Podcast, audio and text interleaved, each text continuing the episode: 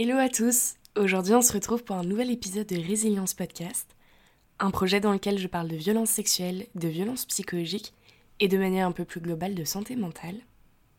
Et dans l'épisode d'aujourd'hui on va parler de mon parcours judiciaire, puisque j'ai porté plainte contre la personne qui euh, a été violente contre moi et cette plainte a débouché jusqu'à un procès. Comme c'est un sujet un peu vaste et que j'avais envie de le rendre digeste et de prendre le temps de revenir sur chaque étape, j'ai divisé ce sujet en deux épisodes et vous pouvez vous reporter à un post sur mon Instagram, résilience.podcast, où j'ai fait un schéma simplifié de la plainte pour expliquer quelles sont les différentes étapes et comment ça peut aboutir soit à un classement sans suite, soit à un procès. Et j'ai divisé ces deux épisodes de manière temporelle. Donc euh, aujourd'hui, je vais parler du moment où j'ai décidé de porter plainte et où j'ai porté plainte, jusqu'au moment où le procureur a pris sa décision, qui dans mon cas a été de poursuivre euh, sur un procès, mais qui dans d'autres cas aurait pu être un classement sans suite. Donc voilà, je vous invite vraiment à vous reporter à ce post Instagram pour y voir un peu plus clair. Euh, autre chose, je suis absolument pas pro, je suis pas juriste, je suis pas psychologue, donc comme d'habitude, euh, je suis pas là pour donner des conseils, juste pour partager moi ce qui a été difficile, ce qui m'a aidé, comment ça s'est passé. Chaque expérience est propre, surtout quand il s'agit de la justice. Donc euh, moi je parle de mon expérience, ça veut pas dire que vous aurez la même. Et notamment, quelque chose à prendre en compte, c'est que j'étais mineure, ce qui change beaucoup de choses, euh, parce que du coup je dépendais de mes parents pour porter plainte, mais pour toutes euh, les étapes en fait de la procédure. Et il y a aussi une procédure qui est spécifique aux infractions euh, commises sur les mineurs en matière de violence sexuelle. C'est la brigade des mineurs qui du coup a pris mon dossier en charge et ça a suivi la procédure qu'on appelle la procédure Mélanie. Donc il y a des petites choses dans mon parcours qui seront peut-être différentes du fait que j'étais mineure au moment des faits. Bon, après ce petit disclaimer, euh, je vous propose euh, de commencer. Tout d'abord, je vais vous parler de comment j'ai pris la décision de porter plainte. Et je vais vous parler de la préparation. Ensuite, je vais vous parler de la confrontation et on va finir comme d'habitude euh, par des petits conseils pour les personnes qui souhaiteraient porter plainte ou les proches. Voilà, comment accompagner que ce soit la prise de décision ou le moment de la plainte. Donc justement, comment j'ai pris cette décision? Bah au début, euh, je l'ai pas prise du tout. Au début, je me posais pas du tout la question de la plainte pour plein de raisons. Euh, déjà, il y avait la proximité géographique. C'est quelqu'un que je croisais tous les jours. Je croisais sa famille aussi et très souvent, je croisais euh, les personnes qui m'ont harcelé, ses amis. Donc forcément, peur de représailles. Il y avait aussi un lien de loyauté du fait que du coup sa famille était amie avec ma famille et avec mes parents et que je le connaissais depuis longtemps. En fait, c'est quelqu'un que je connais depuis que j'ai 9 ou 10 ans. Et donc euh, j'ai j'ai pas grandi avec lui directement, mais euh, j'étais amie avec sa petite sœur, j'allais souvent chez eux. Donc il y avait forcément un espèce de lien de loyauté. Il y avait aussi la culpabilité. Euh, au début, je considérais que si je portais plainte, j'allais détruire sa vie. Que c'était une erreur de parcours et que finalement, je pouvais pas le condamner pour ça. Et qu'il avait le droit à une seconde chance. Et plot twist, c'est faux. Vraiment, on en reparlera un peu plus tard, mais je pense que c'est normal d'avoir cette vision-là des choses, mais, euh, mais c'est pas du tout euh, réel. Quand on porte plainte, on détruit pas la vie de quelqu'un. On y reviendra un peu plus tard. Et enfin, la peur. Voilà, la peur. Euh, j'avais peur de cette personne, en fait, tout simplement. J'avais peur du coup de représailles, j'avais peur de devoir parler. J'avais peur de comment ça allait se passer, en fait, face à l'institution judiciaire. j'avais peur de. Bah voilà, du moment où j'avais porté plainte et où il fallait que que je raconte dans le moindre détail ce que j'avais pu vivre pendant de nombreux mois. Donc voilà, toutes ces émotions, elles ont fait qu'au début, la, la question ne se posait pas pour moi, c'était un non catégorique. Et puis finalement, les mois ont passé, je continuais de croiser cette personne tous les jours et ses amis qui m'avaient harcelé. Et je pense que c'est vraiment ça qui, moi, m'a motivé à porter plainte, c'est son comportement. En fait, c'était invivable de le croiser, de croiser euh, tous ces garçons-là. Ils étaient très souvent euh, là, enfin vraiment dans ma rue. Donc c'était très envahissant. Et du coup, j'avais l'impression qu'ils étaient là pour me rappeler en permanence ce que j'avais vécu. Me rappeler qu'il fallait que j'ai peur, qu'il fallait que j'ai honte, qu'il fallait que je culpabilise. Et je vivais dans la peur, hein, et dans la honte et dans la culpabilité, forcément. Et puis, avec les mois de thérapie, j'ai fini par réaliser que, un, c'était pas de ma faute, ce que j'avais vécu. Donc que je ne gâchais pas sa vie. Et surtout que c'était absolument pas le moi le problème.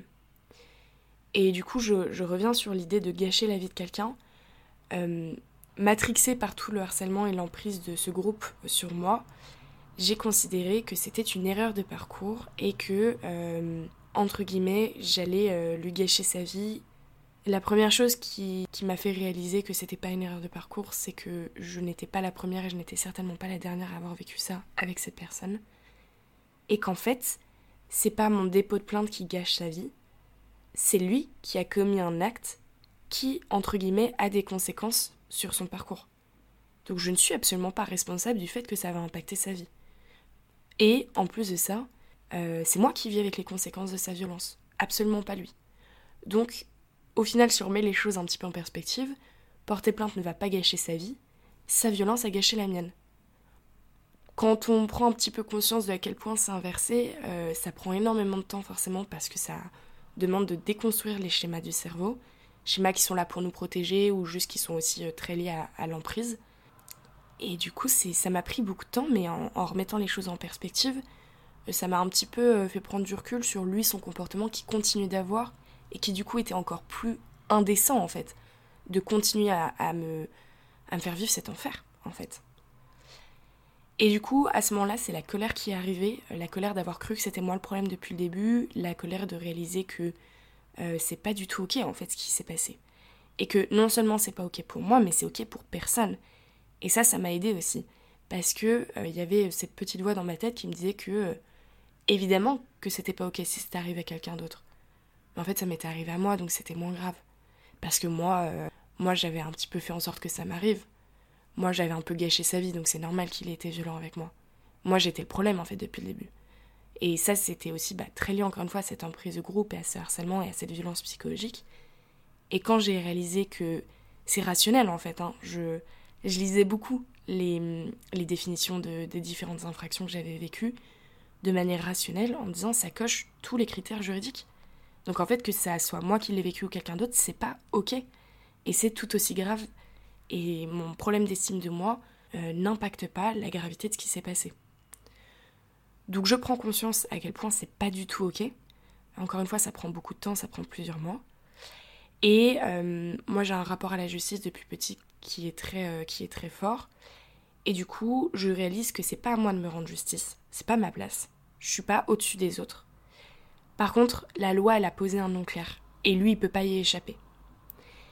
Et j'avais profondément besoin de hurler ce nom qui n'avait pas été entendu et qui n'avait pas été respecté. J'avais besoin de le confronter à une limite et de le sortir de sa toute-puissance, euh, tout en me cachant et en me protégeant finalement derrière l'organe judiciaire et du coup derrière euh, l'ordre public qui est représenté dans les procès. En fait, c'était insoutenable. C'était insoutenable de voir qu'il continuait à se pavaner avec ses copains comme si de rien n'était. C'était insoutenable de me dire que pendant des mois, j'avais cru que c'était moi le problème, que j'avais pensé que c'était ok, et qu'en fait, lui, son comportement, il changeait pas, et qu'il était dans la toute-puissance. Et c'était. Euh, c'était. Enfin, vraiment, j'avais envie de hurler non, c'est pas ok. Et hum, c'était en plein milieu de ma dépression, dans un autre épisode que je vous invite à aller écouter, euh, qui parle des médicaments avec les anxiolytiques et les antidépresseurs. J'explique que moi, la dépression, je l'ai vraiment vécue comme une mort intérieure. Que j'étais très coupée de, tout ce qui représente la vie. Et du coup, en plein milieu de ma dépression, cette volonté de hurler un nom qui n'avait pas été entendu, et de reposer cette limite claire et de le confronter au fait que c'était pas ok, c'était pas normal. Et non seulement moi je l'acceptais pas, mais la loi et la société entière ne l'acceptaient pas ça a vraiment été un souffle de vie en fait.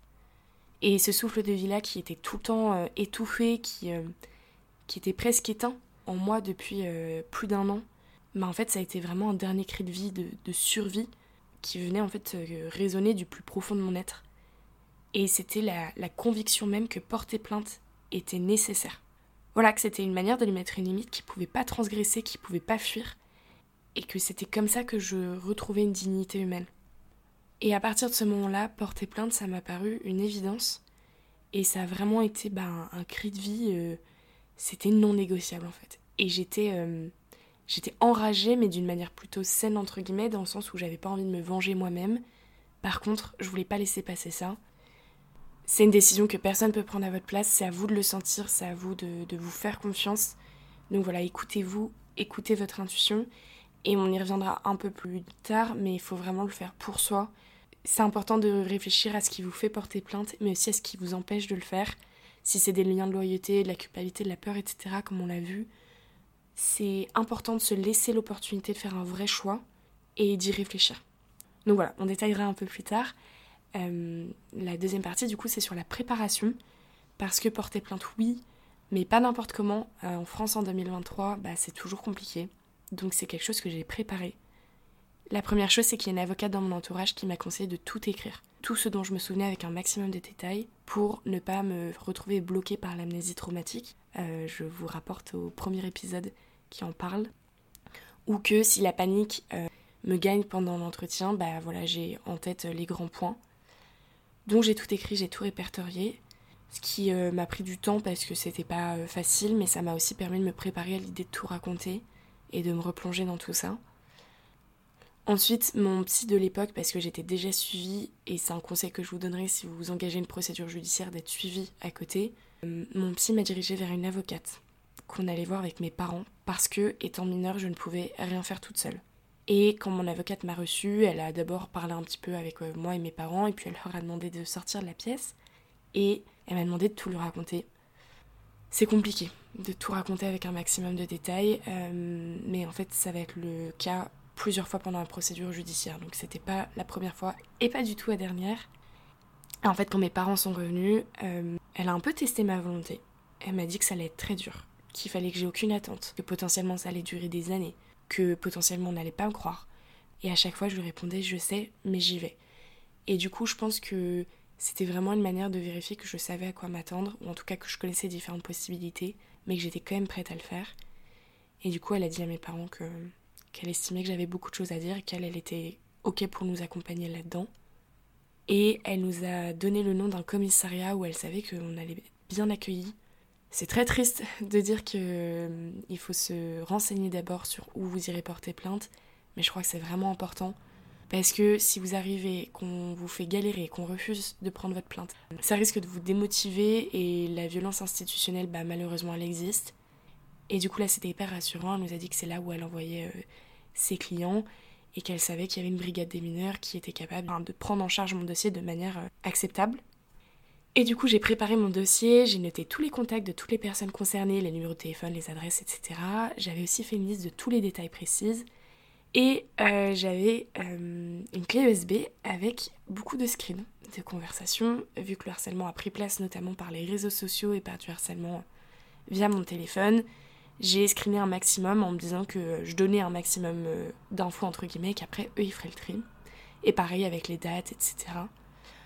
Donc c'était quand même un premier travail de préparation qui était euh, pas anodin, mais je pense qu'il m'a permis d'arriver avec un minimum de confiance le jour où, je suis allée déposer plainte.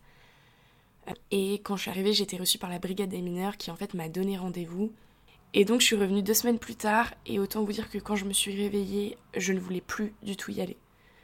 Je me détestais d'avoir pris cette décision, j'avais les jambes qui tremblaient, j'avais la boule au ventre, j'avais envie de mourir, franchement, euh, j'avais envie de vomir j'étais à deux doigts de plus y aller. Euh, et d'un côté, je savais que j'en avais besoin et que c'était mon chemin. Mais ça a été très compliqué d'aller au commissariat. Et donc d'abord, la brigadière, elle a pris des photos de moi, elle m'a expliqué la procédure Mélanie, donc qui est la procédure pour les personnes qui ont vécu ce type d'infraction pendant leur minorité. Et puis euh, ma mère est partie dans une autre salle faire sa déposition et moi j'ai fait la mienne. Et ça a été épuisant. En fait, euh, ça a duré 4 heures. Et j'ai tout raconté dans les moindres détails. Il y avait beaucoup de questions euh, qui malheureusement allaient aussi dans les détails. La brigadière m'avait expliqué en amont que parfois ils allaient me poser des questions qui pouvaient me sembler anodines ou qui pouvaient me sembler violentes, mais que c'était aussi une manière de chercher de la cohérence dans mes propos pour pouvoir se rattacher à, des éléments factuels. Par exemple, me demander euh, des détails sur la pièce où j'étais à tel moment, enfin voilà. Et, voilà, et c'est très intense parce que on, creuse dans les détails en fait, donc euh, c'est c'est fatigant. Et puis en plus, j'avais pas, enfin j'avais trop peur de passer à côté de, de détails, de passer à côté d'événements, de passer à côté de faits. J'avais peur d'être incohérente dans mes propos, j'avais peur de me décrédibiliser. Donc en plus j'avais cette attention de peser chaque mot que je disais, de faire très attention, euh, parce que après c'est une question de caractère, je, suis aussi très pointilleuse Mais, mais voilà, ça, ça a demandé une énergie folle. Et du coup, ensuite, la brigadière m'a expliqué comment allait se dérouler la suite. Donc, quelques jours après, j'ai eu un rendez-vous médical. Et j'ai aussi vu un psy qui m'a posé des questions, alors pour le coup, qui était un peu lunaire. Je comprenais pas trop pourquoi, enfin, je comprenais pas trop. Mais pareil, j'ai eu un rendez-vous psy. Et progressivement, euh, partie un peu compliquée aussi à accepter, bah, ma famille et mes amis ont été convoqués. Euh, pourquoi? Bah, Pour euh, raconter ces mois où, où, ils me reconnaissaient plus, où ils ont vu des choses qui, qui étaient incohérentes dans mon comportement, pour raconter bah, le jour où je leur ai dit que ça allait pas, ce que je pouvais raconter de ce groupe. Et pour moi, ça a été un des points les très durs de cette de cette démarche, c'est que en fait je les embarquais dans cette histoire et je les j'ai toujours eu à cœur plus ou moins consciemment de protéger mes proches. Et là, euh, savoir qu'ils étaient plongés dans l'univers froid et, lugubre du commissariat, bah c'est douloureux, je me sentais hyper mal. Encore une fois, je me sentais hyper coupable de me dire que je les entraînais là-dedans. Et puis, bah, les personnes concernées ont été auditionnées, donc tout ce groupe de garçons. Et, euh, et on m'a évoqué une première fois la possibilité d'une confrontation et début janvier, on m'a appelé en me disant que, mon agresseur était en garde à vue. Et en voulant. Euh, enfin voilà, il me demandait si j'avais envie de faire une confrontation. Et du coup, le lendemain à 8h du matin, je suis allée au commissariat faire cette confrontation. Alors, petit point, euh, tout ça, ce que j'ai évoqué, les rendez-vous médicaux, les dépositions, euh, ça fait partie de l'enquête qui est menée par, par la police. encore une fois, en fonction de votre dossier, je ne suis pas sûre que la procédure entière soit appliquée à, chaque situation. C'est ce qui s'est passé dans mon cas. Je veux pas dire que tout se passe toujours de cette manière-là, euh, et je veux bien insister sur le fait que si jamais vous êtes engagé dans une procédure judiciaire, peut-être que vous allez vivre des choses que j'ai pas vécues, ou ne pas vivre certaines choses que j'ai vécues. Donc j'ai porté plainte en octobre, et me voilà début janvier euh, à faire une confrontation. C'est aussi le point, c'est que mon enquête, pour le coup, a été euh, assez rapide. Et donc, le 9 janvier 2019, me voilà à 8h du matin au commissariat pour aller faire une confrontation. C'était pas du tout une étape obligatoire, mais j'en ressentais vraiment le besoin. L'idée, c'est de venir euh, confronter, littéralement, euh, ma version des faits et la version de cette personne. Et donc concrètement, on est assis, on est, on est dos le, long d'un mur, et entre nous, il y a son avocat et mon avocate. Et on est face au bureau de la brigadière qui nous interroge et nous pose des questions et on répond chacun de notre tour. Donc c'est très intense, c'est quand même assez violent parce que je me retrouve dans la même pièce que cette personne, avec une proximité euh, physique qui, euh, même si on est séparés par nos avocats, qu'on est dans le cadre d'une procédure judiciaire, donc euh, qu'on est au commissariat, bah. Enfin, en fait, moi être proche de lui et être dans la même pièce, c'est effrayant. Enfin, mon corps, il, pète un plomb à l'idée de savoir qu'il est là voilà, je pense qu'on peut m'entendre sourire quand j'en parle parce que j'ai besoin d'être traumatisée, de mettre du recul, mais c'est indescriptible la réaction de mon corps à l'idée de savoir qu'on va être dans la même pièce. Enfin, je suis à deux doigts de, de vomir. C'est, c'est tout mon corps entier qui, qui se décompose et qui. C'est, irrationnel, c'est, hyper violent de. Je, je, sais même pas comment décrire cette sensation. C'est. Il y, a une, sonnette d'alarme dans mon cerveau de danger imminent de mort. Littéralement. Que ce soit physique ou psychique. Donc quand je suis rentrée dans la salle, j'étais la première à rentrer, je me suis euh, euh, donc je me suis assise, mon avocate s'est assise à côté de moi et puis il est arrivé avec son avocat. Et donc pareil que le dépôt de plainte, euh, je me hais d'être ici, je regrette sur le coup, je me dis que que je suis stupide, que, que je fais n'importe quoi et que j'aurais jamais dû venir. Et je suis terrorisée. Je me sens piégée, et je revis du coup des sensations corporelles euh, assez désagréables qui sont très liées à, la violence que j'ai vécue. Je suis euh, complètement sidérée, je n'arrive plus à bouger mon corps, je suis en sueur, je tremble de froid aussi. Euh, je suis dans un état d'angoisse extrême et je suis plus là quoi. Enfin, c'est vraiment hyper animal comme instinct, c'est primaire, c'est vraiment un, danger imminent. il faut que je sorte de là. Et vraiment j'avais besoin voilà, de sortir, de courir très très loin, de plus du tout m'arrêter. Euh, j'avais la bouche sèche, enfin j'avais l'impression que j'allais m'effondrer sur le sol. Et puis la brigadière commence ses questions. Alors j'avais pas précisé pour le dépôt de plainte, mais en fait le début se passe pareil, c'est-à-dire qu'ils vont d'abord poser des questions sur euh, l'état civil, où je suis née, où est-ce que j'habite, ma date de naissance, etc. Donc ça permet de, de commencer à entrer un peu entre guillemets en douceur. En tout cas de laisser le temps à mon corps dont il a besoin pour réussir à parler, tout simplement. Et donc la brigadière commence ses questions et au début je n'arrive pas à parler quoi. Enfin j'ai la bouche sèche, euh, je suis complètement ailleurs, euh, je comprends pas du tout ce qui est en train de se passer. Et je perds pied. Vraiment euh, trou noir, je savais plus du tout ce que je faisais. Là limite, limite je ne savais pas qui étaient ces personnes autour de moi. Enfin vraiment l'amnésie traumatique à balle. Et, et j'ai plus de repères quoi. Enfin c'est. Je sais pas ce que je fais là. Je, je comprends pas. Donc je réponds aux premières questions, comment je m'appelle, etc. Et puis ensuite elle lui pose des questions à lui, et là j'entends sa voix, et j'entends son insolence, et sa nonchalance. Parce que dans mon cas, cette personne, dans une posture de toute puissance, n'a pas du tout peur d'être ici.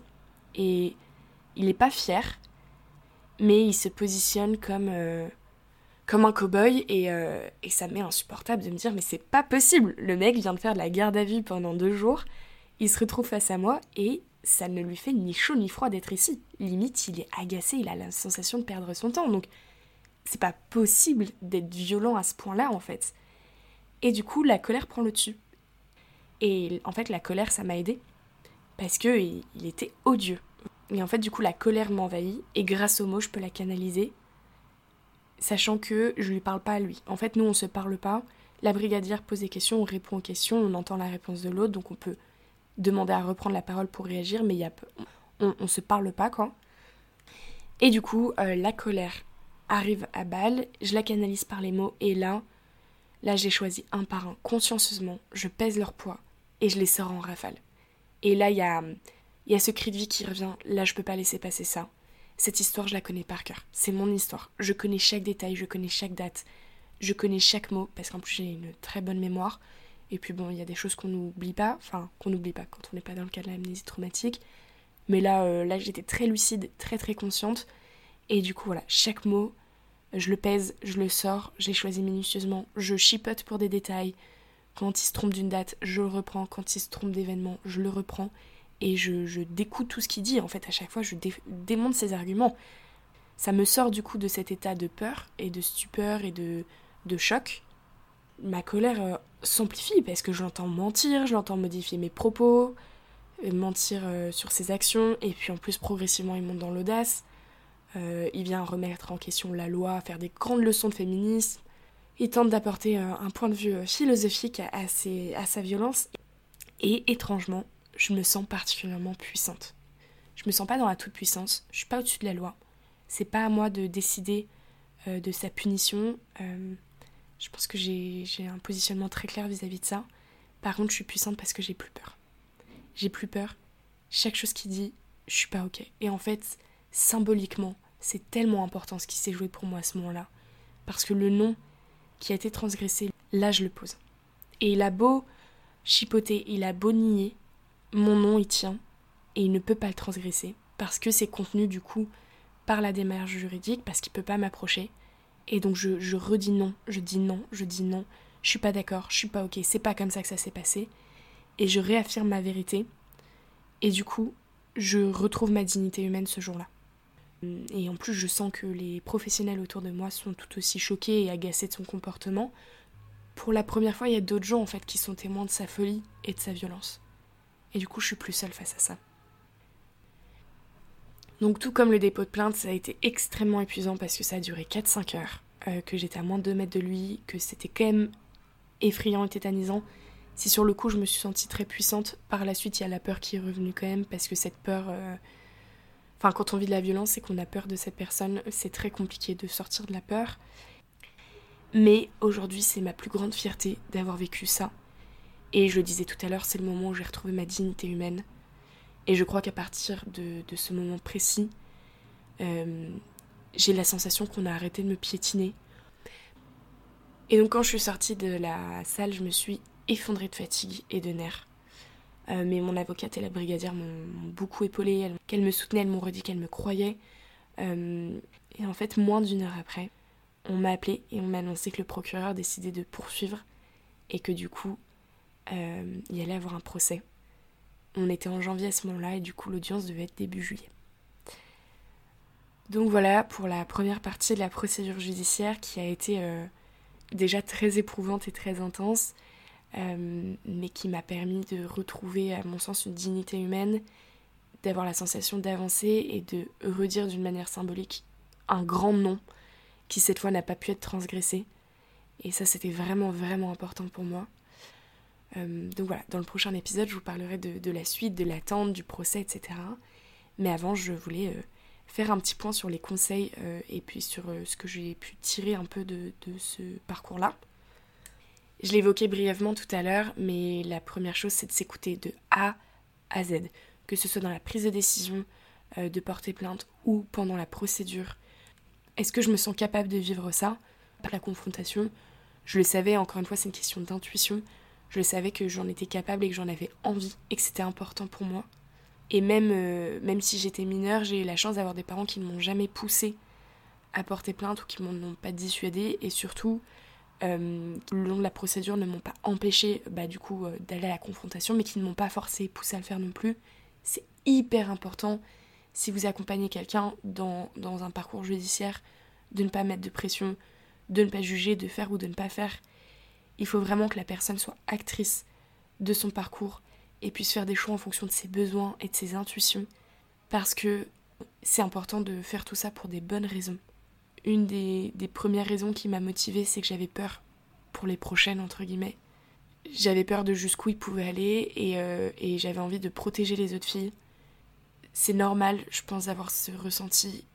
À mon sens, c'est pas, c'est pas une bonne motivation pour porter plainte. C'est vraiment une procédure qu'il faut faire de A à Z pour soi sans attente. Euh, c'est tellement compliqué aujourd'hui. Moi, je suis partie du principe que ça serait classé sans suite. Je suis partie du principe que peut-être que ça se passerait mal. Et je voulais pas avoir de faux espoirs. Voilà, je, voulais le faire parce que j'avais besoin de dire non. Parce que j'avais besoin de déléguer ça. J'avais besoin de le crier. Euh, que ça sorte. Et de le confronter à ses faits. Mais ça aurait pu se passer d'une toute autre manière. J'aurais pu me confronter à une violence institutionnelle J'aurais pu me confronter à des personnes qui ne me croyaient pas, qui dénigraient mes propos. J'aurais pu me confronter à une procédure tout autre qui aurait pu être bâclée, dans laquelle on m'aurait pas forcément proposé de faire une confrontation.